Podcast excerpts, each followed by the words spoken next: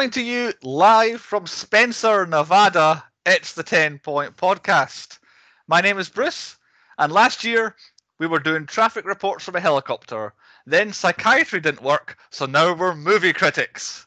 With me this week, this bunch of little piss pots. First, at night, the clothes in his closet come alive. It's Chris. Are you writing a book? and secondly, let's face it, the guy's a lamb chop short of a mixed grill. It's Andy. uh, I love mixed grills. I thought of you when they said that line, Andy. So I had to be. Uh, We they're not the very good coming back up, by the way. ten- oh, oh, God.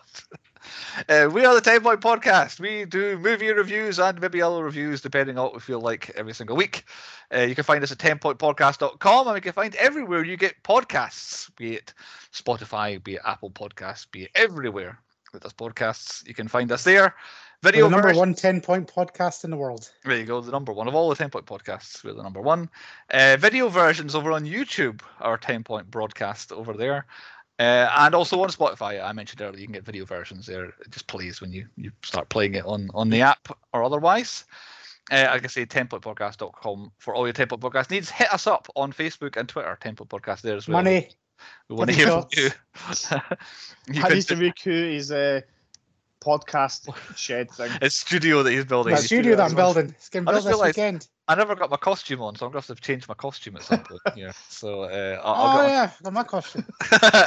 well, you can put your costume on while I, I throw over to point number one. Hey, your costume's better than mine, I would say. I don't Uh, yeah. Hard and fit. Ten point podcast. That's us. So number point number one on the ten point podcast. What is the point? So the point of this week's episode is the 1994 comedy western City Slickers 2: The Legend of Curly's Gold, which Chris selected for us. Uh, brought to us by Castle Rock Entertainment. We've done them a few times before. When Harry Met Sally, Misery, of course, City Slickers, and Fracture seems to be the odd one out there. The rest all seem to kind of be quite They didn't design cowboy hats to go over heads. Uh, it is the follow up to our season three Pointy Award winner, City Slickers. Um, it won best score at the Pointy Awards that season, as it was the only nominee of best score for the entirety of season three, and that was the only award it won at the Pointies that year. So actually, just about the most unsuccessful film of season three was City Slickers. yeah. Uh, so Chris has decided to pick the sequel. Was that not a notoriously bad season with um, Imagining with Dr. Parnassus and other ones and Scanner Darkly? That could be just about right. I think you may have got more than one season rolled up into one, but I think it might have been Okay. Imaginarium around about then. Uh, okay, City Slickers 2. I'm going to call that from the one. It is The Legend of Curly's Gold, but City Slickers 2 is enough.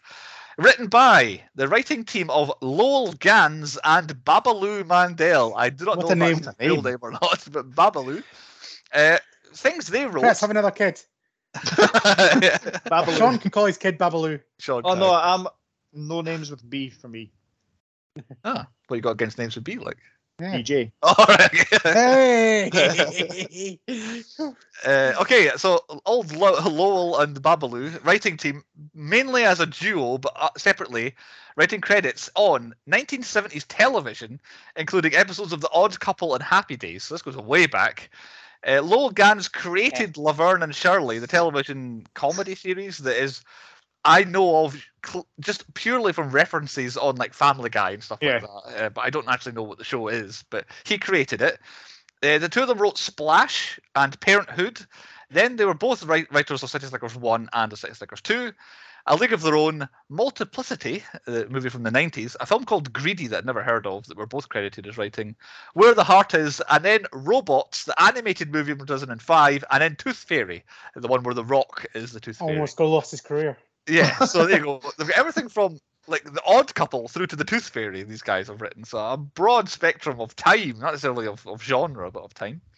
The film also co-written by Billy Crystal.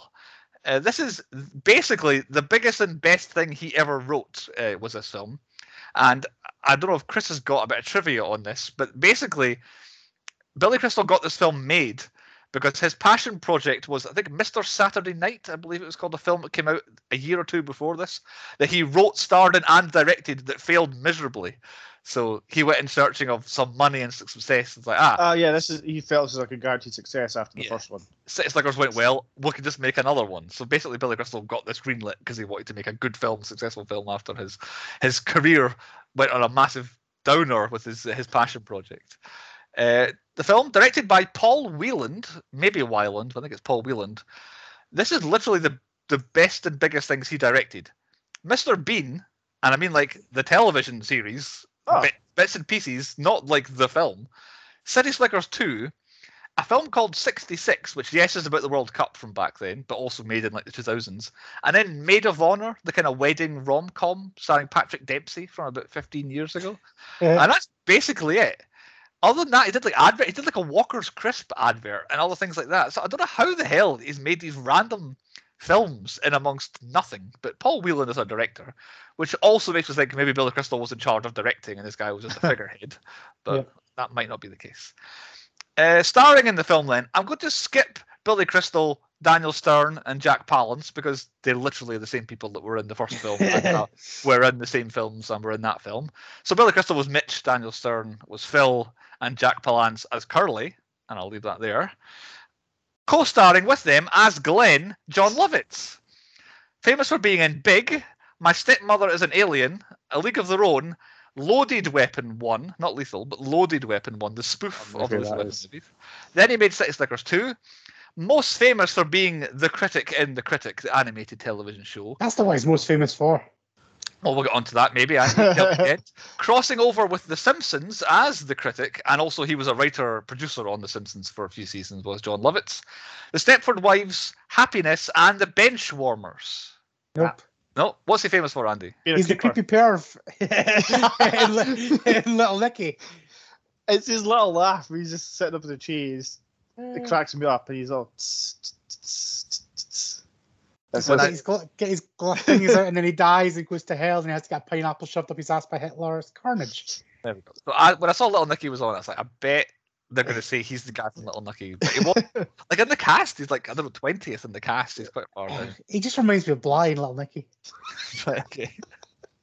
He's just Jon Lovitz is one of these people whose voice and face are very familiar because he has bit Yeah. parts in lots of things. Actually, to be fair, one of his best roles is probably in Rat Race, actually. Oh Yeah. yeah. That was the He last one I eliminated. I thought I might put Rat Race in. I thought, it's He not is actually- amazing in Rat Race. Just when when he gets the the the car cigarette lighter and he can't sting and he starts like doing the hand gestures and he burns that bit. That's carnage. Anyway, there you go. So that's Jon Lovitz. He's the, the fourth star of the film. Uh, one notable person missing there. I don't know if we'll touch on it now. Bruno Kirby. Uh, we kind of thought he was good. We liked him a lot Yeah. in the first. It's like, not in this one. Chris, do you know Yeah. why? I think he was like really badly allergic to horses and just refused to come back to it. There was, uh, I'm sure there was other bits as well. Uh, uh, I don't know whether there was conflict and stuff, but uh, the main one was that he was allergic to horses.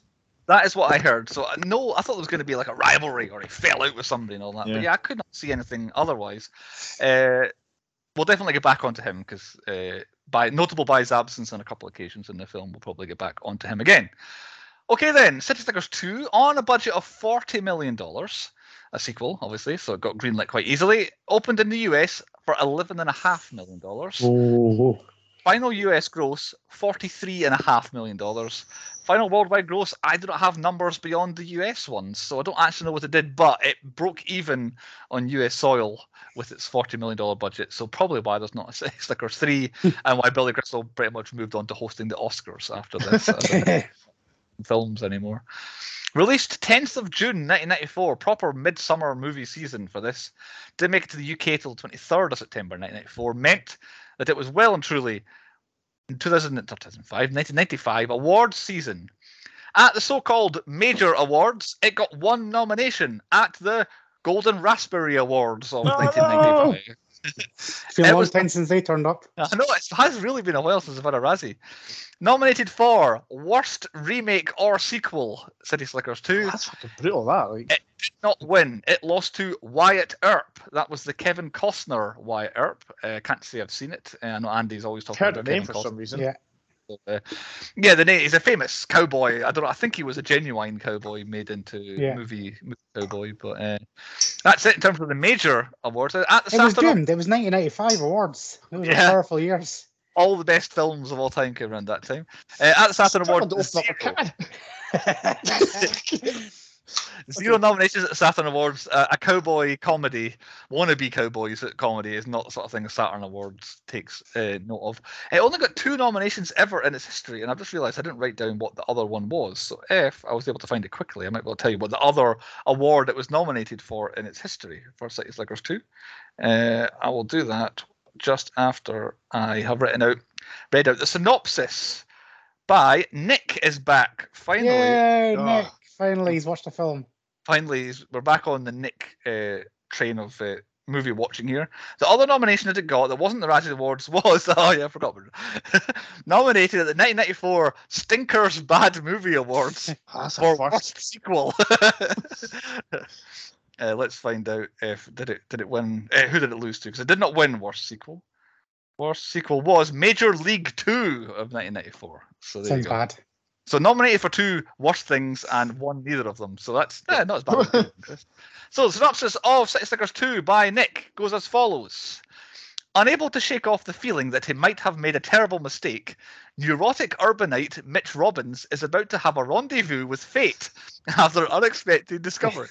One short year after the life changing events of City Slickers, Mitch summons up the courage to sneak off from a Las Vegas business convention and, armed with late Curly's genuine treasure map, embarks on an exciting mission to unearth the hidden gold, along with Phil and Glenn, his layabouts younger brother. Oh, the younger brother. Of course, this is easier said than done. Will the three prospectors from the big city strike it lucky? That's what City Slickers 2 was. That's the setup for City Slickers 2 necessarily. Who picked? It was Chris. Chris, why did you pick City Slickers 2? Um, oh, I'll give you a little hint. Uh, the the legend of Curly's gold is important to my theme. So, right, Okay. um, and it was a sequel. I had some unfinished business. I just, I just wondered what happened. Of all the movie series that we started, you felt City Slickers was the one that we had. yeah, we're get. still waiting for aliens to be finished off. and Oh, come like up! Don't worry. It needs to fit into a theme, and this one did.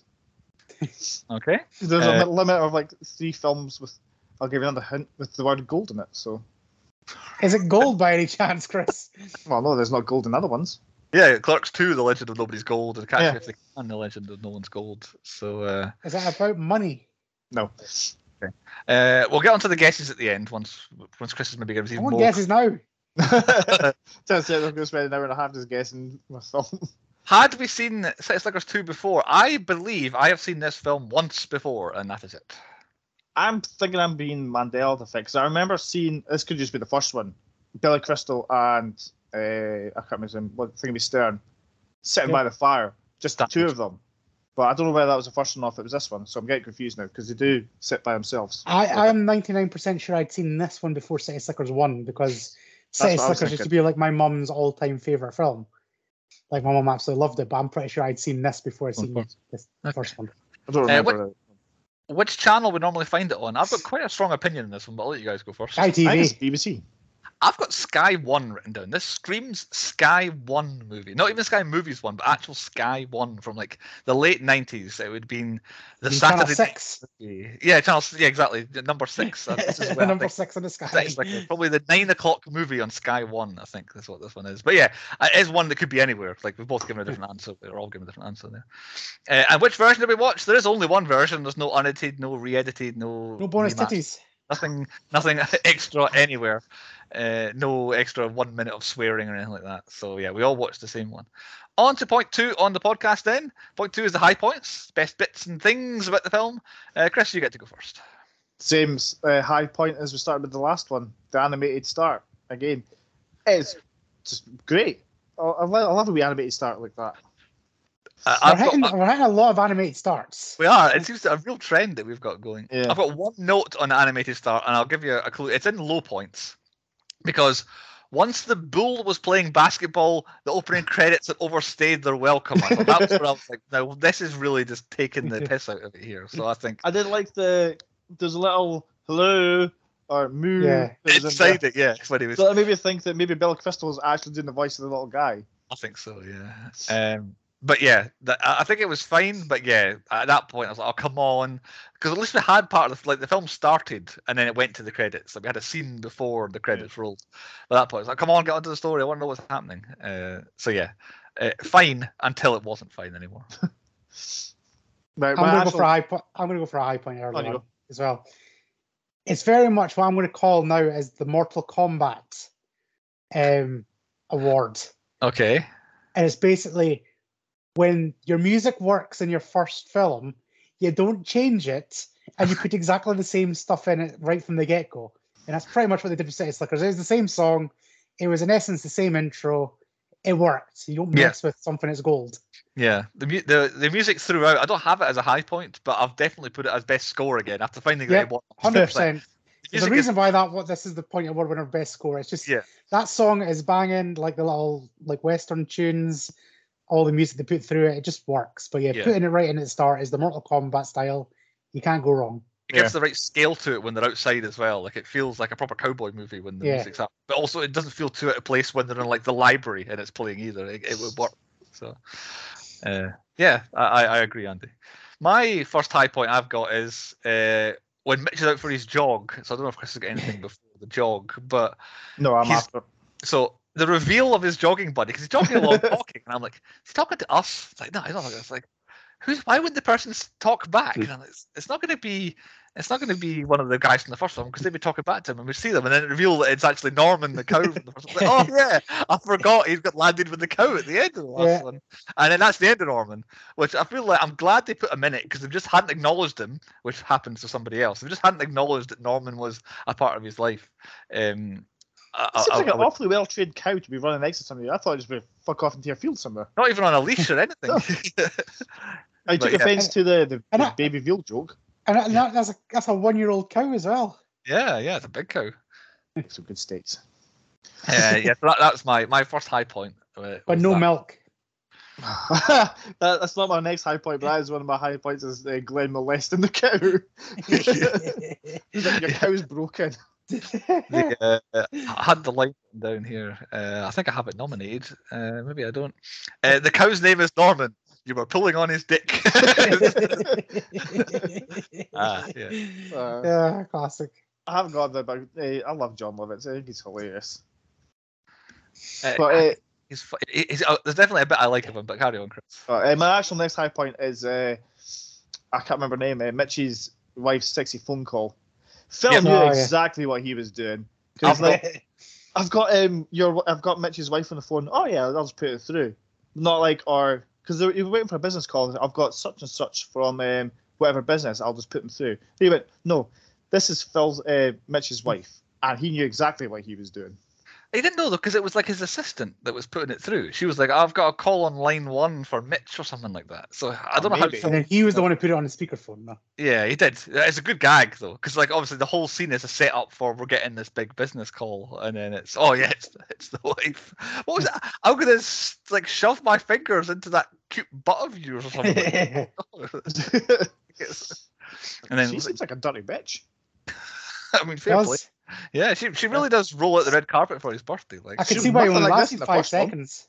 is it, is it the same actress? It's like I don't recognize her at all because obviously they skirt around the fact that Jake Gyllenhaal is his son, but he doesn't actually appear. Uh, like the daughter appears, but not the uh, not the son, so they don't have to put, get Jake Gyllenhaal back in. Uh, probably haven't aged but three years. Uh, was she in the first one? I can't find her being in the first one. That was coming up later on. Don't worry. Okay. Oh, there she is. There, yeah. He's got the facts. He's got the facts. I'm down with the facts. Uh, so my next high point, we're back on Jon Lovitz. This is basically just as he was milking the cow. Him doing ten minutes of Godfather Part Two in the background just absolutely just slayed me. I don't know why it was so funny when he just started doing it.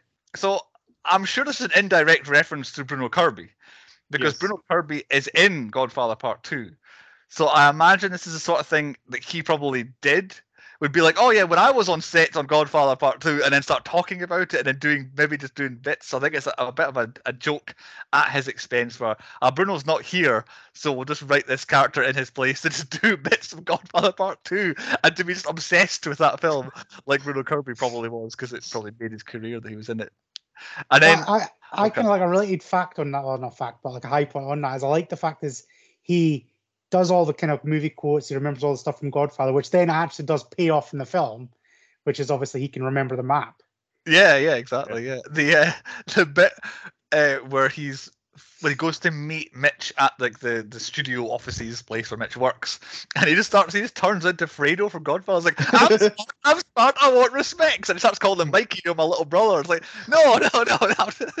just turns his own life into being Fredo from Godfather Part Two is amazing. So yeah, anything that references Godfather always gets a chuckle out of me. So I very much like this Godfather obsessed guy. Uh, who else has got a high point? Well, My okay. next one's my next one's not until Curly comes back into it. I, um, yeah, I've got Duke as my next high Well, point. mine's just Yeah. I'm just them in the wilderness, like wandering around and then getting caught by caught by the guys, the the the rapers. I would say they're going to be the the deliverance guys. the Deliverance guys, in more ways than one. The Deliverance guys, yeah, because uh, one of them actually is a guy from Deliverance. Uh, the Was one, it?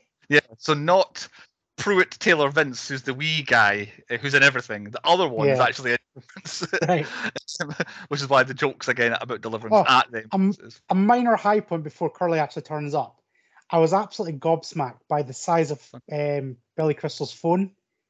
right, yeah. Like, it was such as like literally I was watching it, I was like, look how small his phone is. And Chantel was like, was this filmed after old school? And I was like, no. this this was like 10, 15 years before old school. And she's like, Really? But Vince Vaughn's phone was bigger in old school than Billy Crystal's one. It's like just shows you technology. That's- It goes up and down, fluctuates. So- it's, it's fashionable to have a big phone, then a small phone, then a big phone, then a small it does. But yeah, it literally just blew my mind the size of his phone. It was like, fuck hell, like I was waiting for one of these big, massive things. But yeah, he's got good cell phone access, nice small phone, probably smaller than the phones that we've got now. It's like, eh, Yeah. technology. So I, And then I- Duke comes into it. Yeah, I was gonna say just before we get to, to Duke actually saving the day, I quite liked that the two guys weren't villains. I thought, oh, here we go. Here's because with the two like bad guy cowboys in the first film, when the two then came into it, I thought, oh, they're having a laugh and a joke and they're pointing and laughing and just, ah, good luck with finding your goals. And I was like, I quite like that they're not the bad guys because it'd be a bit cliche that they were. And then of course they chase them up the mountain, and I'm like, oh, here we go. And I couldn't work out how they were going to get out of it necessarily. I, the one thing I remember is like literally the one thing I remember of this film is that Jack Palance is in it, but doesn't play Curly because Curly died in the first one. Um, so when Duke just jumps off a cliff onto them, it was a good save of the day. I thought they were just going to like do like a double bluff. That this guy looks like him, but he's going to come in and be somebody else. Because I, Right. I I knew he was in it, but I thought it was going to like dot him a bit like ghosts kind of thing. Ghost Curly, yeah, yeah. Yeah. 'Cause But- obviously- Yeah, But I yeah. thought it was going to be somebody else. and then him, he plays him very differently, and quite. You could tell he's having a lot of fun. yes. I think I won an Oscar on part one of this. I'm loving being back here, doing it again, and I get to do something different and be all like, "Whoa, energy!" And I was in the navy, I wasn't a cowboy and not grump. Still a bit And he was a- grumpy, I guess. And he was a pirate as well. Aye, he was. Yeah, He seemed forever out of breath though. Every time he spoke, so I just the way he was playing him, but he was always just like. he was like 70 odd. Aye. see, he was born in 1919, so this is filmed in 1993. He's a good, yeah, way north of 70 if he's uh, Yeah. at this. So yeah, Andy was like running faster. Like there's a scene where they're all three of them run. He Yeah. is absolutely killing it. is it a stunt man? Is it? No, it's definitely, it's definitely, definitely yeah, it's definitely him, isn't it? But uh, yeah, definitely a high point. It's him first coming into, and then yeah, the, the film kind of I don't know, it's, it's a bit more fun at that point. I don't know, it's more of a comedy beforehand. It becomes more of an adventure once he comes into it. Personally, yeah, who's got another high point? Ah, I'm not until later on actually. I So- Mine is the snake. that was before this. right, okay. Yeah, but- I'll, literally, I've got this in low points with an eye roll emoji next to it. But carry on. Andy. Just, I love a classic snake gag where you think you've got bitten by a snake and it turns out to be a cactus, but your best mate's going to suck on your ass. I would have liked that better hadn't they full on mentioned the same thing earlier on. Like the fact that they literally spelt that out happening, and then as soon as the scene comes around and literally that is happening, I'm like, oh well, it's not going to be the case because they wouldn't have. Exp- they would just would have had it be a part of the film. So I'll just do it now. It was Phil's overreaction that just annoyed me. He was like, "Oh, I'm going blind. Oh, Oh, no, I see- can't. I lost the power of my tongue. I- oh, what's happening?" Both I'm like, of, both of the, the overreaction deaths are like him and Thingy when he gets shot later on. I absolutely both yeah. love them. It's just It's just the psychosomatic or whatever the word right terminology is. It's brilliant. But at least with like when Glenn thinks he's been shot, like that is definitely a proven thing where oh I think I've been shot, oh I can feel I'm going cold and all that stuff. But for him to be like, oh I'm going blind, it's like really worse going blind. I So, think Phil's is that desperate Yeah. to get some love. He just wanted somebody to suck in his ass. Well, I don't know. Like, if like I would probably have to like, if say if I was out there with you guys and I like got bit by a oh, You'd be dead. I'm not sucking on your ass. I would reckon I was gonna have to massively overact for you guys to suck on my ass. I- I- so I would save you. It's for the record. I, I would expect you to save me, and I would I would go ahead and save you. I'm still not sure, but the whole process of putting the venom into my own mouth. yeah, like, don't, you go and like numb in your mouth? Like, Yeah, that- the, the running around that Phil did, shouting and yelling, and the amount of time like that is in his system. Like, there's no way you're sucking it all the way back out his hole in his arse uh, with that. So he'd already left. it actually works. So luckily, it was just a cactus. Which I mean, if I'm going in the desert, I am finding a like behind a rock. I'm finding a nice patch where there is nothing around. There would no, there would I'm, be a not, cactus in six feet of I'm me. not getting a magazine. I'm not looking. I'm constantly checking everywhere. If I'm sitting there, nothing is creeping up in my ass. To be I'll be- fair, they said it was only going to be three days. I've went to Download Festival not shit for three days because I've seen those toilets. So I would be holding it. And like same with the jerky. I don't think jerky Like- would go through your system very quickly either. I think that that's probably good. Which right, okay, this is I was going to put it in a low point. This is genuinely a high point. For the longest time, this film, I genuinely thought that's how they made beef jerky. By the way, where taxi Undercover. driver sat on it. Genuinely, I had no idea how they made beef jerky. But growing up as a kid, it's why I never had beef jerky, and then I, I still don't like beef jerky now. And it's Uh, that is horrible. ingrained in my head. Is that's how it's made. tried it. I'm not sure it's something I've eaten before. I'm not sure. But yeah, that's how I genuinely thought they made it. They might do. They might still 'Cause. I always, I always thought that's why like American taxis had them, you know, like the, the beats in the cars, like the green yeah. seats. okay. so they put it under the beads so they're not sitting directly on it, and that's how they It's make the not that. jerky. Right. Okay. Yeah. Well, that actually makes quite a lot of sense. Yeah. It all adds up when you think about it. Uh, so I'm pretty much a big jump until my next high point. So I don't know if anyone's got anything when they're in the Uh, wild here. no, I'm near the end. I think. Okay, so I am the reveal is my next high point. So I don't know if you're before that or not, but the actual full on of we've got to the gold, but Ah, is my right. next high point. So any, anything before then? No. Okay, Not yeah, really. I very much enjoyed that because I thought oh, they, they finally made it. They, they they got to the gold, they've done the thing, and then I was like, it's a bit strange, strange film. Like the story's a bit weird, and then out of nowhere, which I wasn't anticipating. I wasn't thinking, oh my god, it's all going to be a trick.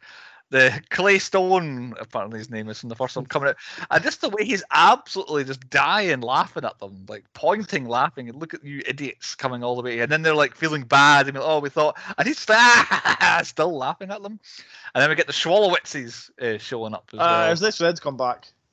Good for them to come back, and they're seen with uh, Duke outside, where they're like waving at him, and then take a photograph. It's Duke. Uh, where are the where the it whatever the names are, something Yeah. like that. Well, we- I don't know. We helped bury your brother. Oh, well, maybe I could do the same for you. Very, very passively aggressively is, is a good line now to remember. But yeah, I was not expect. I thought we're getting to the end of the film. Oh, they found the gold. There's going to be some sort of twist happening eventually with the gold. Like, oh, it's they can only do something with it, or something's going to happen. I didn't expect I it the thought whole those two thing. guys were going to come back and steal it, and then Yeah. we've done all this for nothing. When the two guys came in with the masks on, and I was like, right, there's no need for them to hide their identities here. So what's the story? I look at it, I was like, have they changed the ending and had and couldn't get the actors to play the roles? I was like, is that what's happening here? So I tried to work out, and I was like, no, that can't be it because it's really obvious that that's the, the wee one was different, it's a different guy.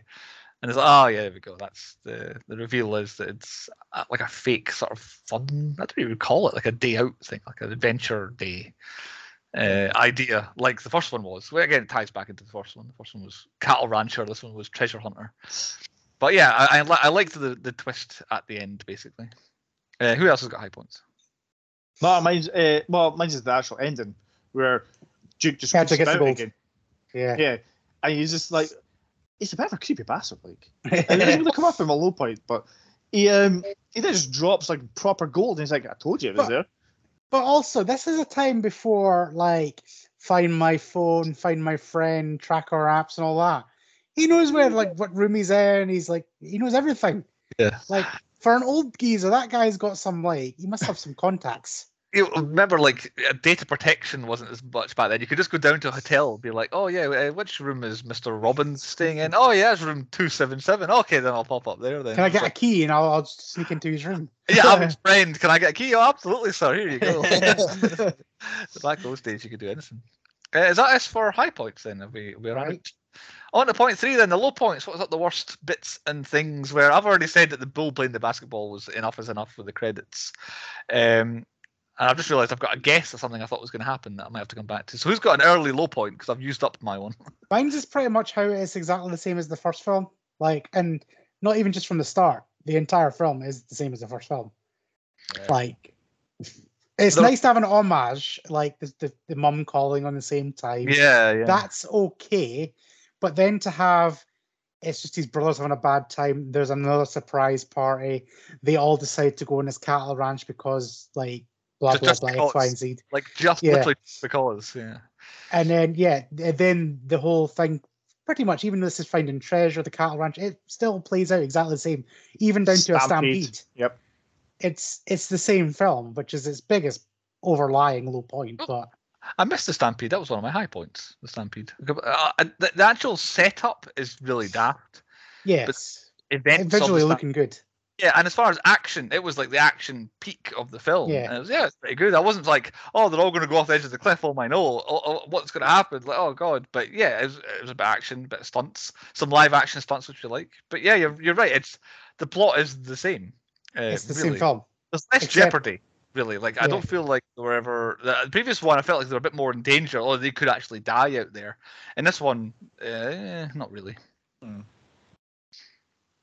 Uh, That's- any other low points then? Oh, it reminds is right at the start. Is, is Mitch's forty shtick when he wakes up. He's like, oh, he starts doing like a little stand up thing. He's like, oh, I'm, I Yeah. feel old, and then big muscles and stuff. And I was like, it's so cringy and unnatural. Yeah, at that point I was like, oh, we're going to have to nominate him for worst actor here. Like, what? Yeah, I know. What's Billy Crystal doing here? Because there's another scene not long after where he's a bit iffy as well, and I'm like, what is he doing? But then he kind of he seems to settle into it as the film Aye. goes on, and he he plays. But you're right, he hops out of bed, does some entirely not funny comedy, and just hops back into bed again. Like he got up Yeah. purely to do the gags and get back into bed. Um, and then not, not long after that, uh, we've already mentioned it, it, is the worst sex scene I think I've ever seen in my life. He didn't even take his jammies off. He was just like in wham bam, thank you, ma'am, and done. That's because he was trying to look for the map. He had to. He was Like, Fuck the map. He's about to bang his wife. No, maps are more important. It could be gold, Chris. I was So, sure. uh, so what if she finds it? Oh, what's this? I was like, oh, I just found this. I just so I just chucked it there. Not Yeah, but what yet. if he jizzed all over the map or something like that? And it's- I don't. It's not inside It's her. stick- He's not having Did another kid. The pages stick together or something. I don't know. God. I was sure it was going to be a setup that it was another nightmare he was having because it was like it was thunder and lightning outside as well, and then it was all candles everywhere, and then she goes like off off screen as it were for a bit. So I was sure he was oh I've got the map and oh my god blah blah blah, and then the door was going to open and it was going to be Curly like coming out of the bathroom and he's going to be ah and wake up, and that's what I thought was. So I wasn't actually like paying attention too much to what was going on. I was like, oh but oh, actually you know it's actually happening, and then Curly's at the windy Oh, it's Oh not. yeah, literally after the creepy bastard standing watching, going, "You do her." yeah. Stand there, get his rocks off. Uh, so There's my something else first- he was doing. Oh, he's, and no, he's just watching them through like other windows and stuff. And, Aye. The train, the train one was different, where he was like Billy Crystal was definitely chasing the wrong guy at the platform. Like that Well, he was did say he was not. there. He said Yeah, he was was on the there. train. Yeah, So he was on Yeah. the train, but then like once uh, Mitch is off onto the platform, you can see he's a different guy wearing a different hat. Like you're definitely chasing the wrong guy. Uh, so my first low point is. Do you not have a photocopier? Was my first thing because, like, if I was doing that, I feel like they were totally not like they had plenty of time to plan and planned the whole thing, then also didn't plan half the time because we've got this one map. Billy Crystal's the boss of the place that he works. Surely they could photocopy it at least twice more so that everybody had a map. It's oh yeah, someone could come and steal it. But as far as they know, it's just a wild goose chase they're going on. They don't necessarily know there's treasure there. But of course, that that comes up that they actually they are making copies of it. But yeah, how hard would it have been when you had, and also when he first read the map next to the candle, I'm like, do not set that on fire. Uh, do not set that on fire. And later on, when he has the magnifying glass, I'm like, oh please, just let us be another sort of tease that the map Mhm. could. And then, no, he did actually set fire to it with the magnifying. That's glass. coming I did like when they were doing the the three of them were standing there, and you can see the light just zero in. You're like, oh, it's gonna happen again. You can see them shooting him away. Yeah, yeah. Uh, yeah, uh, pretty much the stuff with the map was uh, kind of annoyed me through. It's like look after that damn thing, and the whole time there's the, the bit missing at the top with a dotted line going towards it. Yeah. Do you not think that's going to be significant? it's like, well, uh, come back to that. Yeah, I had the snake bite next, which I, I I've already said everything on the snake bite. It's just it was too silly. I think Yeah. the snake bite, and also not funny. uh, so I actually only have one more low point, so I'll save it if someone else wants to rattle off some. Why does that like be a, a low point? It's just Curly's brother's a prick.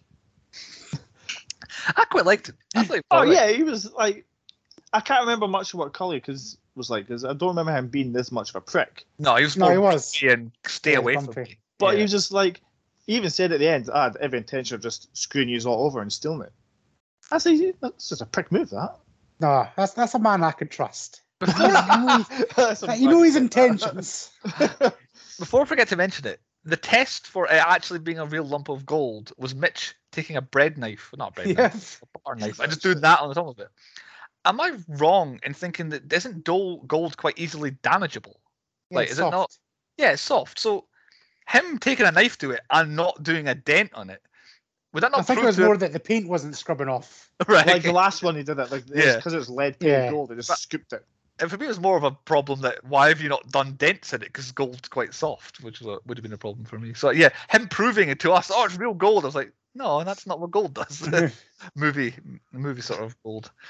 Uh, so my my only other low point I'm left with now is the poorly planned night's sleep in the storm after all the provisions have gone, where they decide to just sit in the middle of the open. Like there's rocks they could have huddled in between, trees they could have gone underneath, but no, this flat bit of land here where tumbleweeds can blow into us. We should definitely sit here and Well, try. As me and Sean knows, like tumbleweed is a great kindler. So when, when Yes. that thing just turned up, they should have just put that in the little ambers they had, and it would have been woof yeah, straight exactly. And there's Curly like stuck in not Curly, uh, Duke in between two rocks at the background. It's like he's do what he's doing. He's a navy man. And he still knows how to be a cowboy better than you. Like it's up. Yeah, uh, but they just went and we hugged. We hugged did. together. Friend Yeah. nap. Uh, it was a bit we were weird. Glenn grabbing, touching and feeling his brother. Another, uh, you know, like he just grabbed his boss. He wasn't know what was going. I don't have a brother. I He's don't know if I sleeping. do it There was a little bit of House of Dragon going on there. Uh, but I don't know why. Like Phil and Glenn just went back to sleep again after he got up. Was it was it again a They're bit tired. A bit too silly again. After it's like, oh, go look for stuff where it was, go find what you can find. Now we'll just continue to sleep in the bright daylight. I would absolutely not be able to sleep in the bright daylight. When, as soon as the sun comes up, I'd be awake.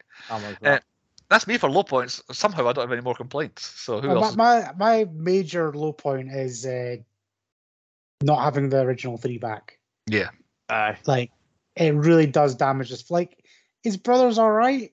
He's not. He's not too bad. He's there, but it does miss the dynamics of them three. yeah. And also the like what annoyed me, well, that's why I was worried is there a falling out was they just do not mention that he's not there. Like it's Yeah. like oh I wish I think it's Ed. I wish Ed could have been here. It's like yeah, something. Some even like oh I can't be in the film. I'm allergic to horses. Okay, can we get you for a day where we can do a phone call and ask you, and you could be somewhere hilarious, like how we were in Pamplona running with the bulls. You could be somewhere. You could be like skydiving somewhere and Yeah. answer your phone and be, oh no, I can't do it. I'm somewhere else. But no, just completely not have Bruno Kirby in it at all. Yeah, it was Really? It's weird to even mention. I said, "Oh, I wish we could have Ed here." yeah. It's like yeah, like even if the other guys like who they meet at the end, oh, where's your buddy? Oh yeah, we don't don't speak to him anymore. but yeah, Fuck Uh, him, he's dead to us. yeah, he's dead to us. Yeah, after we couldn't face him after what he did to us out here. uh, Chris, any more from you?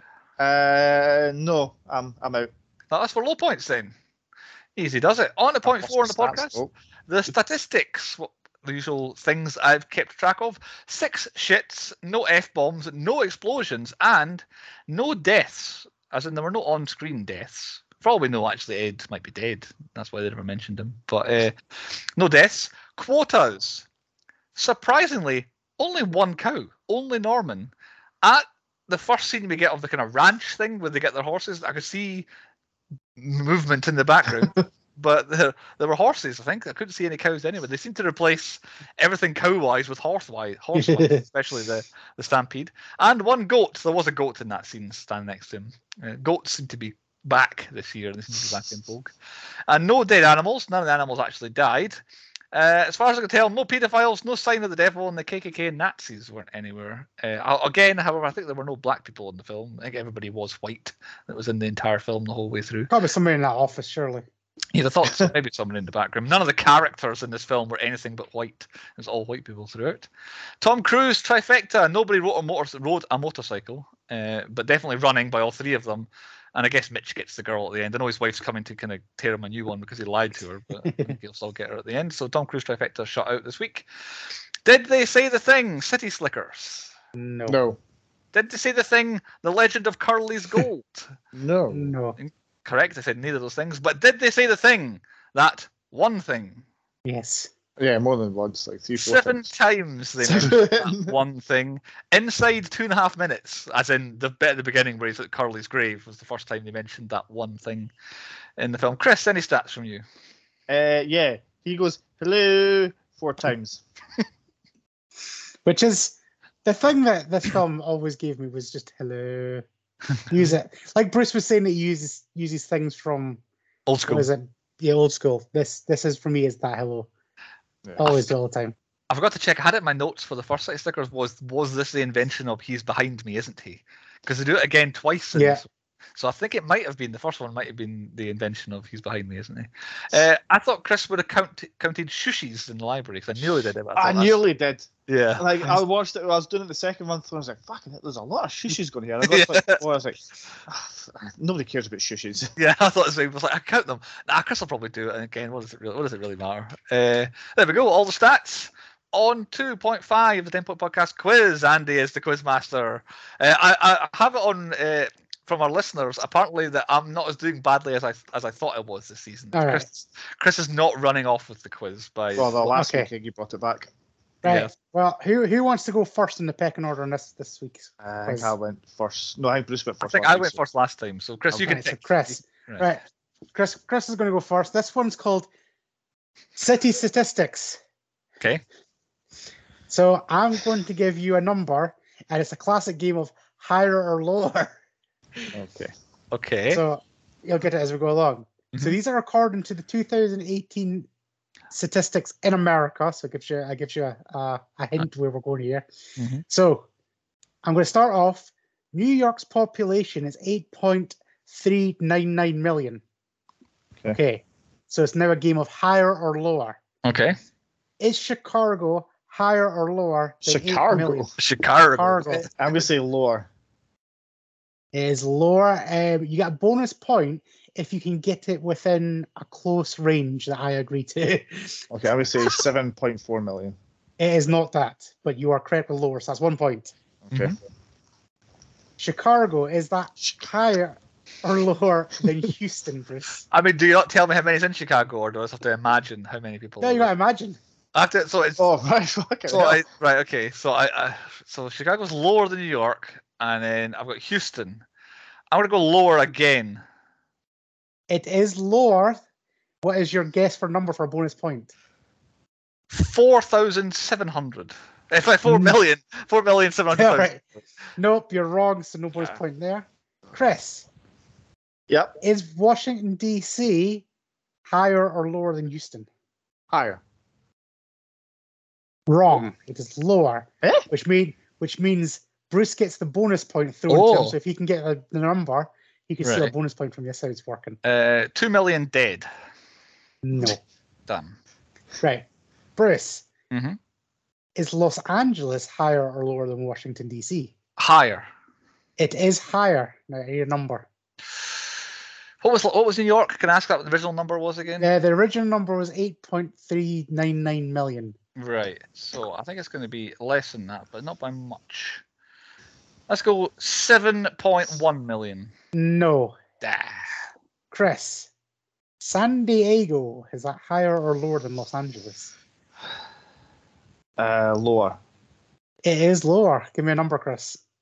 Uh, I would say five point eight million. No. Nobody's got any of these bonus points yet. No, we're nowhere near as well. I think. Bruce, Mhm. uh, Nashville is that higher or lower than San Diego? San Diego, Nashville. Oh, wha- weird set to compare. Uh, I'll go lower than San Diego. It is lower than San Diego. Do you have a guess? I thought you were going to start Googling there. No, no. Uh, Nashville, one and a half million. No.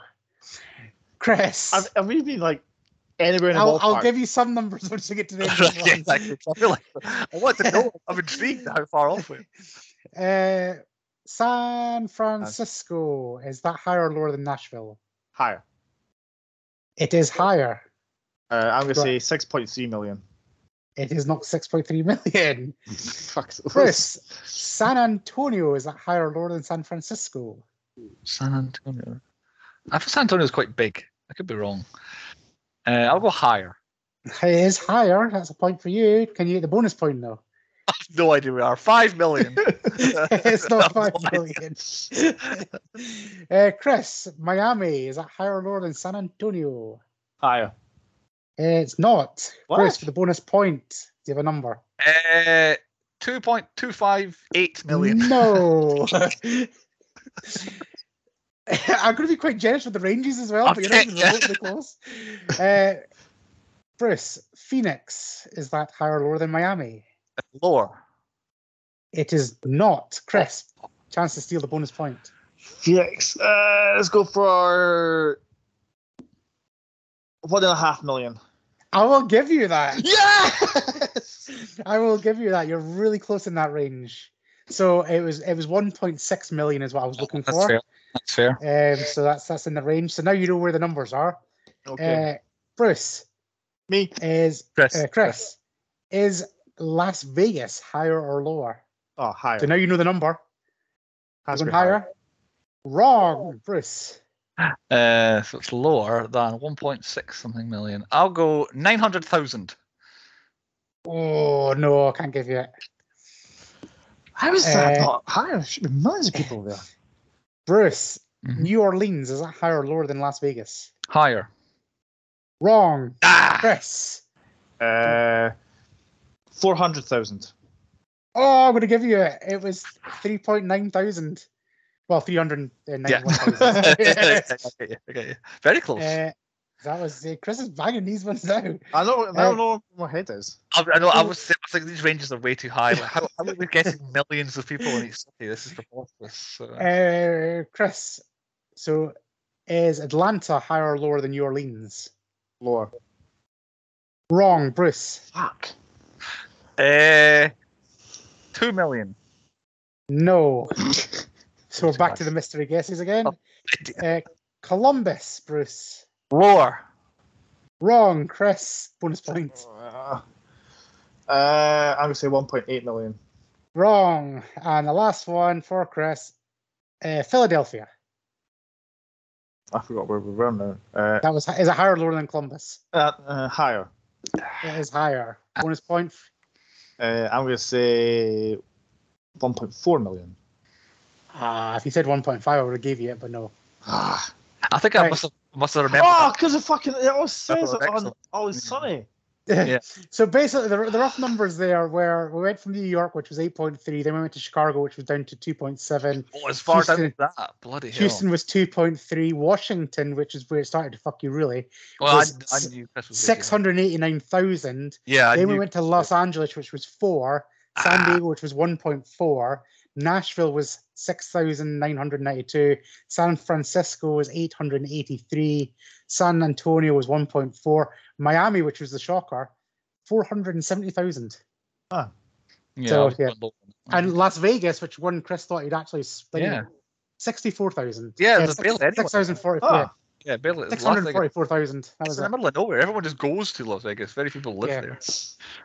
Uh, yeah, I, if I'd been, if I'd got my numbers straighter earlier, I might have been a bit better with my guess. But Chris won by a couple of points in the end there. Oh, So, I? There yeah. we go. I think you got the guesses on the, the ones that I knew. You know what I'm saying? I think uh, if it'd come to me, I might have been. But Chris is a city slicker. He knows his numbers. You know, he knows them.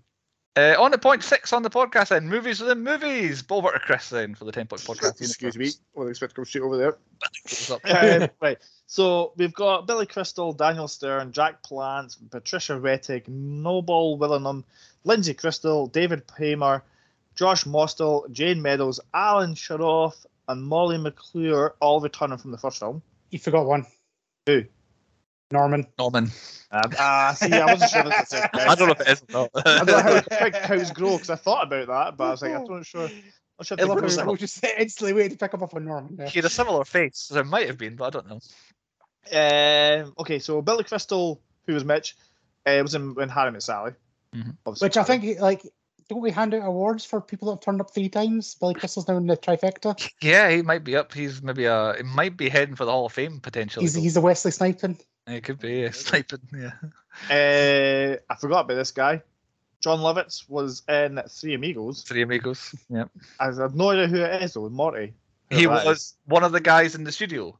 The the Amigos are Ah, at- like, out of the penthouse. Like he's he wasn't the guy on the phone, but he was the other one who. oh, that Was, was the guy that the. what- Phil remember what it's Hartman called. from, Yes. from Survived an Axe Murderer with the uh, the story. yeah. and uh, Pruitt Taylor Vince uh, was one of the creepy raper guys. He was in Beautiful Creatures of all films. So that one Really? he was in, like he's in everything. And I was like, what have we done him in? I couldn't place it, but I didn't. I didn't look it up. He was uh, Mr. Lee, whoever that is. Still, I think probably was one of the angry townsfolk. Or was he not? He was the the parent of the girl, I think, or no, or the guy. He was a parent of like the. lo- oh, yeah. Well, you never see yeah. the guy. Sad though. No, you're doing one of them. You No, we do. the I think he was the parent. I think I could be. Yeah. wrong. Yeah, maybe I'm miles off. I'm sure he's a Ah. parent. of One of the characters in it. Have I missed anybody? Uh, I didn't. I literally had Just- Pruitt Taylor Vince written underneath the whole cast, and I just left it. All right. I thought you would be on it. I think I, I went through quite a lot of them. It's not actually that big a cast. Uh, Yeah. So, as for putting us in it, I'm Glenn. Like, I'm forever quoting films to the point that it's annoying people. And I'm probably the one you least trust uh, to get things done. If I say trust me, it's going to instill panic, not relief. So, I'm that guy. Okay. Um, if I remember correctly, Bruce, I put you as um, Phil. But yeah, I, I have it written down. I've no like. The only reason I've got is I'm pretty sure I, people just think I'm Phil. Like, Yeah, you I- look I like, um, Daniel Stern, so, yeah, that's exactly why I think I put it. Every time I see him, I think he looks like Bruce. Ah, My legs got cramp. And since Ed's not in this film, I put Andy as Duke. Yeah, me I can 100% see you fucking everybody over for the gold. Yeah, I definitely would. Uh, I've got you as Mitch, Chris. I don't know why. Maybe it's just because I because. put myself as Mitch in the first time. Maybe I don't know. Why. Is that because he's a five second wonder in bed? Maybe that's what it was. Yeah, Family Man, probably. I think it was like Family Man. Maybe what it was. Maybe it's Family- But yeah, I had Andy as Duke. I think they, they worked well. Yeah. Uh, Andy, have you recast anybody? Well, basically, you bring me the guy from the first one back in. Get rid of Glenn. was Yeah. all, all I was thinking about this film. It's like, I don't think you could remake this film in this day and age, even with like The Rock and Kevin Hart and all that. It just doesn't work anymore. Nah, I don't think it would. It's like they it was a kind of one and done. I think this film proves that it was all genuinely Yeah. one and done. But if you were going to do a second one, the only person I would really change is you bring Thingy back in, Viola Yeah. and his brother. Not that he necess- necessarily ruled the first film. Not like, oh, it's so good. It's the case of, ah, why why wouldn't you? But obviously, you it don't would have just helped the just helped the chemistry rather than trying to bring in somebody else. Which, like I said, he wasn't bad. Jon Lovitz wasn't bad in any means. It's just it wasn't the The other same. guy, yeah. I'll come on to him in a second because I've got comments about Jon Lovitz. Not that I'm going to tear him apart or anything like that, but I'll go on to my things. I did it because they, they, they did it quite forcefully in this film. A few movie references and spoofs and all that. Godfather Part 2 quite clearly is in this film a lot. Rain Man, they outright talk about it. yeah, I forgot about that. So the, the, the whole dancing thing, like that's the Yeah. treasure of Sierra Madre. I, I guess that's like us referencing a film nowadays, uh, nowadays a film like from like the 70s like it's like a, it's an old treasure finding film. So it's like probably making a film now about it and mentioning like i don't know that Nicolas cage treasure one what's it like the kiddies one? National But- treasure. national treasure like mentioning something like that uh like it's like a, a, reference that was a, an old movie back then but now it's a doubly old movie even then. And then they mentioned Raiders of the Lost Ark and then walk straight into like Temple of Doom straight after it with riding in the mine carts, just a, Yeah. a rip from Temple of Doom and all that. So some Indiana Jones in there too. Uh, Dead Man Walking, tough. Nobody died, but Curly is literally a dead man walking when it was meant to be Curly. I was like, here we go. Could this movie ever come out in 1995? Well, it came out in 1995. yes. no need to change it at all. Who's in the wrong movie? I think Jon Lovitz is in the wrong movie because he literally is in the like he's not meant to be in this movie. yeah. And he also like he kind of also isn't in it. Like he he has the longest periods where he disappears. He he has no lines, he has no conversation. There's no character building, and he comes back. At one point, he comes back in out of nowhere. It's, oh yeah, I forgot Glenn was in it, and also he always rides in the cart and never gets to ride a horse. Yeah. So he's definitely in the wrong movie. What happens next? They kind of do it. They kind of tell you what happens, what's going to happen next. So I reckon Ed. Bruno Kirby learns about the whole gold and the betrayal of his friends doing this without him. So he tries to beat them to the gold at the end. He somehow gets a hold of the map. Yeah. So I think I think there's a rivalry there between them. Uh, I just remembered the Pictionary scene from the first City Slickers. I think that was City Slickers, wasn't it? Was that when Harry met Sally? Can't remember. Anyway, my Sally. wasn't it? I played Pictionary. I Aye. really enjoyed it. So uh, Yeah. anyway, either way, uh, Bruno Kirby uh, goes against them, like he feels betrayed by them. Point seven on the ten point podcast: the tropes that need to die. I have got a guaranteed winner here. So who wants to? Oh, go? okay. Um, I struggled, but I put um, unnecessary MacGuffins right? okay. because, like, the gold, them searching for the gold is a MacGuffin. It keeps the the film rolling, uh, but there's no payout at the end. There was actual gold. No, because th- this is what they're for. It's not a MacGuffin. Like it, it's Ah, see. a MacGuffin is a thing that gets the film moving, but it's not about that. This is about the gold. This And is- then Uh, they found the gold. yeah, and they find it. Yeah. Try to think. What's the, the definition? What's something that's a MacGuffin? See, I googled it, and uh, this one keeps coming up. The the Nah. the fake gold. Nah, Fair uh, enough. You're Yeah. wrong. The internet is wrong. I, think, I don't think it says a MacGuffin. I think this is like the thing. This is the film is about. Anyway, fake Mac- Mac- MacGuffins piss me off. Like the Death Oh. Star plans in Star Wars, and yeah, uh, that's, the, that's a good example. Yeah. what was the other one? Um, I want to say Blade's Blood's a MacGuffin because they always try to get that to make them make them stronger, but it never happens. Yeah, I guess so. Yeah. No, I, I I, think the films that we done. I would argue Right, this before, but anyway, let's let's get on to a better point. Before Bruce destroys it, I'm gonna go movie maps that catch fire yeah, fair enough. Yeah, yeah. because every damn time, and it's always a magnifying glass or always over a candle. So I did like the double bluff where the candle didn't set it off, but as soon as that magnifying glass came out, yep, it's going to catch fire. It's always been like like careless. Like I've got, I'm holding this very valuable Yes. thing, so I'm going to be looking at this other thing of oh. I this genuinely thought it was going to set it on fire the first time in Yeah. the bedroom. But too. Like but yeah just just movie maps in general like they always you know it's going to get burnt drop like something just just like put it on your iphone or whatever now just there it No, is it's there Yeah. Good, put it in the cloud it's always safe in the cloud Save it in the cloud. Yeah. Okay, my one is guaranteed to win. This is a fact. The sequel twin needs to die. As in, Uh, you've killed off this character in the first film. Damn. that was what I was going to put, but then I when I, I googled it. Yeah, I don't know if it has a name or not, but yeah, damn, we want to make another film. How do we get him back? Ah, twin brother will be fine. Everyone, everyone will get on with it. So yeah, that has to go. Like we- recasting the same actor to play a twin needs to go. So yeah, definitely. Point eight on the Ten Point Podcast. The Ten Point Podcast nominations for the awards at the end of the season. Tradition says Chris goes first. He is here, still with us this week. I know. Fingers crossed, there's Ralph this before I just leave. Uh, at least I'm not picking this week. so I, I left Best Actor blank. Me too. I, I didn't know who. Nobody Norman. actually jumped out at me. His best cameo, surely. oh, best animal. That's what I put as Best Animal. uh, my worst actor. This is brutal, but I put Lindsay Crystal. That one little scene where she's talking to her, her Right. actual dad. She was fucking horrendous. Wow, I, I can't argue. It didn't jump out at me. I thought she was fine. I, w- again, I was probably too busy listening to Glenn doing Godfather in the background, to be honest. Uh, best badass, Duke. Yeah, I think so. Yeah, Uh, Yeah. My my best support. I put Jon Lovitz. I went Jack Palance because I think Yeah. I enjoyed his energy. Oh, I love it. yeah Duke this the man's 80 year old and he's fucking Yeah. lighting up the screen Oh yeah, like running around, ride, riding a horse. He's definitely on a horse. He might not be doing some of the quick stuff, but he's definitely on a horse. So yeah, I agree with that. Okay, uh, my best team. I put Mitch, Glenn, and Phil. I guess Yeah. so. I probably have to. You'd probably add Kurt, uh, Duke to that. I Duke's suppose. more of the team in this one, definitely. I, I had the four of them. Uh, Trey controversial, but my biggest bell end is Duke because he was a bell end. I've Glenn. because of how he is beforehand, like they're just showing up on his birthday at his house, that was a bell move yeah his cows and all that. with Duke, stuff. like he showed up and he was just a prick to them, and then he was going to Nah. like steal the treasure from them. not But, like, because I never trust a man who's got a hole in his sock and walks into somebody else's house with a hole in his Yeah. sock.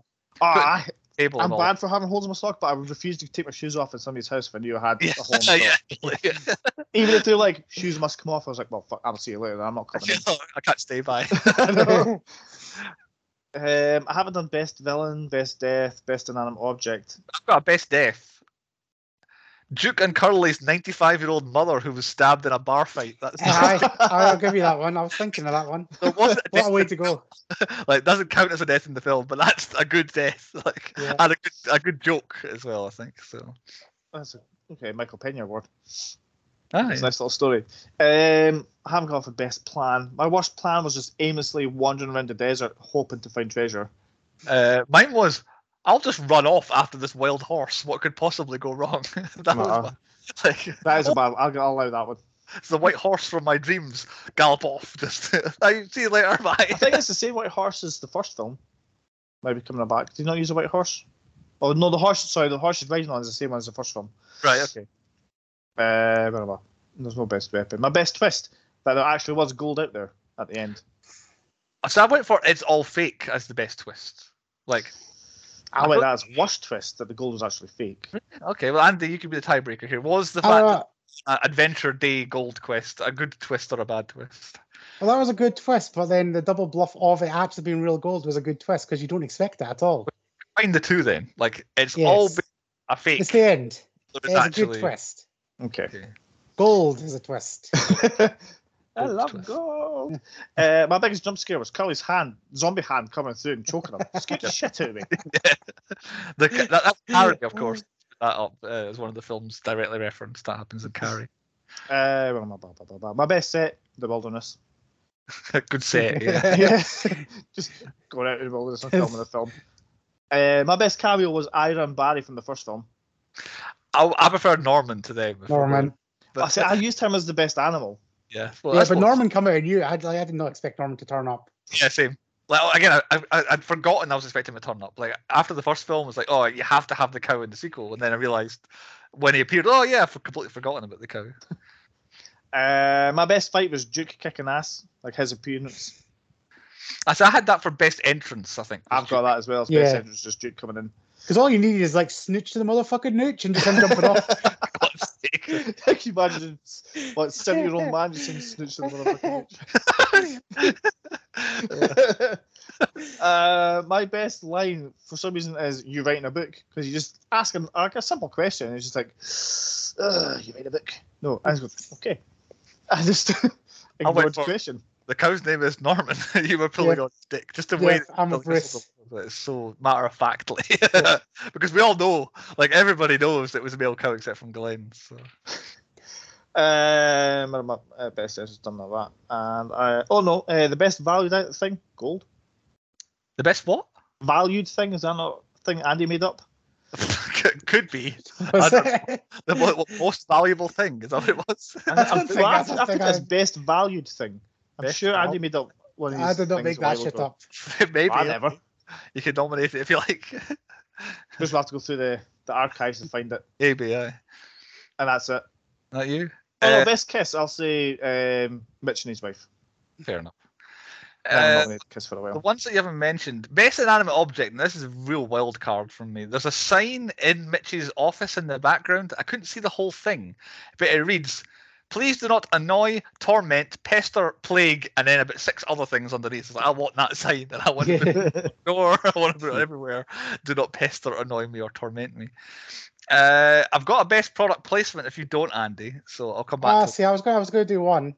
Right. Well, we'll come to you after. I'll, I'll you can you can do yours, and I'll, I'll see what if we've got the same one. Best scores getting nominated. Best song, The Godfather Waltz, with the three of them singing in the. mic. was really good. Uh, done him. Done the twist. Biggest bell ender at Glenn. I don't know if I said that. Worst plan. Oh, worst special effects. Wouldn't mention this, but earlier, Mitch when he's chasing the On the map rock. ends up. Oh, fucking Matt. It that was was off a green screen, like well truly. It's like what we look like on the video on YouTube. You can tell that it wasn't Yep. really the background that's behind him. We're actually in the sets here. Oh yeah, sorry, we're actually in the wilderness here. Uh, yes, I'll, I'll leave my product placement till Andy's had a pop at it. So on you go, Andy. Well, I got two. So originally it was going to be the New York Yankees, like just the baseball cap, like you're wearing. Well, it's actually the Mets. So uh. Either way, the New York hat. Uh, but my one's actually the Mirage. Ah, okay. I don't know Right. you've got it. Just purely because I was in Vegas and then as soon as I, I went to see that volcano going off, so it worked. I wanted to go to the Mirage. So For that was a product placement that worked for me. For me, it was his phone starts ringing in the wilderness, and it cuts to his waistband. It's just like AT&T. AT&T. I was like, hey, there we go, product placement. Uh, so that was why it really jumped out at me. But the Mirage is as as, as bold, like it's the Mirage in Las Vegas. Yeah. Uh, any other nominations from you, Andy? No, I think guys covered it all off. Else on to point nine, the moral of the story. Andy, why don't you hit us with your one first? Uh, three ninety nine, all you can eat buffets. What a, what a way to live! Vegas, what a great place. Yeah, I'll tell you what, Uh, they're not that price these days. I bet not. no. uh, what about you, Chris? What's your moral of the story? Uh, yeah, don't call your partner's work to make a sexy phone call. Oh my God, yeah, very good.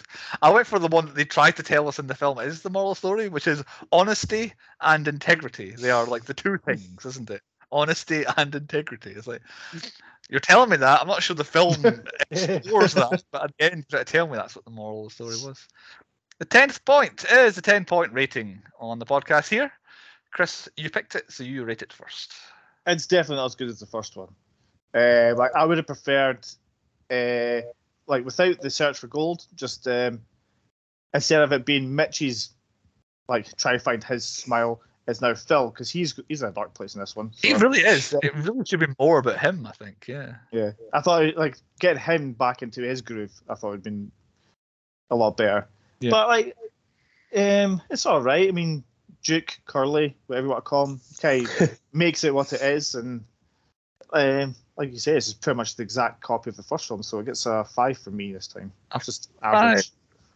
Uh, I've got me as going next. I'm not sure why. I've got in some ways it's po- probably better than the original. I don't mean in some ways it's better. I just mean in some aspects it's better than the original. But the other, the first one has more I don't know weight to it, and I feel like it's actually Billy Crystal in the first film is exploring something and achieving something, and this one is just oh well we'll go out in the wilderness again. Enjoyed our time there. But it's the same to me. It's the same. Like I cannot really separate them. Andy got confused, said it seen this one before and that. To me, it's the same film, just like double double length. It all adds up. Nothing feels too out of place, even though Glenn's not really meant to be there. So I'm giving it a five, which is what I gave the first City Slickers because it's it's fine. It's not bad, but it's not great either. So a five from me as well. What about you, Andy? Uh, I'm pretty much the same because it is the same film as the first one. The first one is slightly better. I can't actually remember what I rated the first one, but I'm giving this a five as well. A five from Andy, so it's quite clearly a five overall. We've all given it So a imagine Andy gives the last one a four. He's I don't care. I've got the scores from the first one. We gave it a six, so we think Oh. City Slickers one is better by just one point. I gave it a five both times.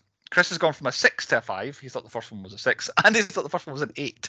You give it. Yeah. Told you was a banger. First So you clearly think the first one was better. Uh, so yeah, on, on the weight of Andy's vote, City Slickers one is better than City Slickers two. But I think it's fine. There's nothing. It, It's it, pretty much the same film, but it's nothing groundbreaking. it could almost being a bit funnier, but that might Yeah. have aged. Might have been the difference.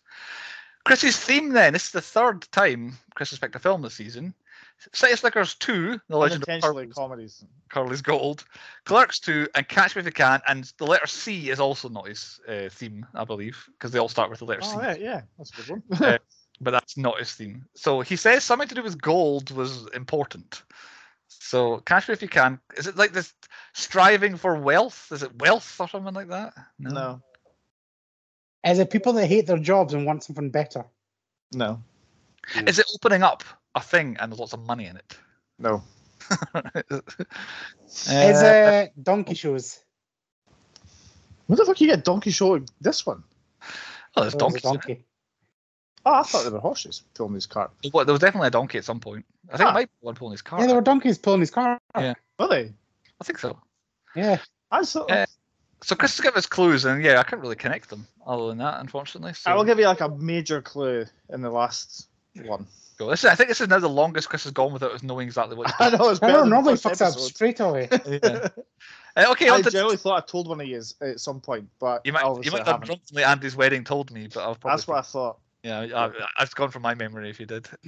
So speaking of themes, I don't have one. I'm just picking random films I want to do on the podcast. Uh, so it's me next time, and I'm quite glad you've picked. You went where you did because it means that mine's a bit more original. Because we were really getting bogged down in very similar things that linked to my film to the point I had to move it.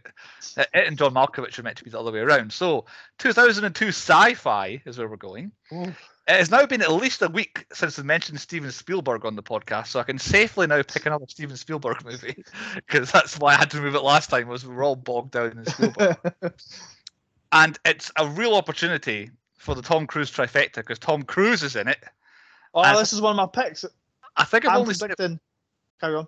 I think I've only seen it once, and I mentioned it quite. It's another one. It's a, a popular culture common reference. Minority Report. Yeah. I really want to watch it again and kind of watch it and remember it basically. so, uh, This is on my list, not for this season, but it was on Right. my list for one of them.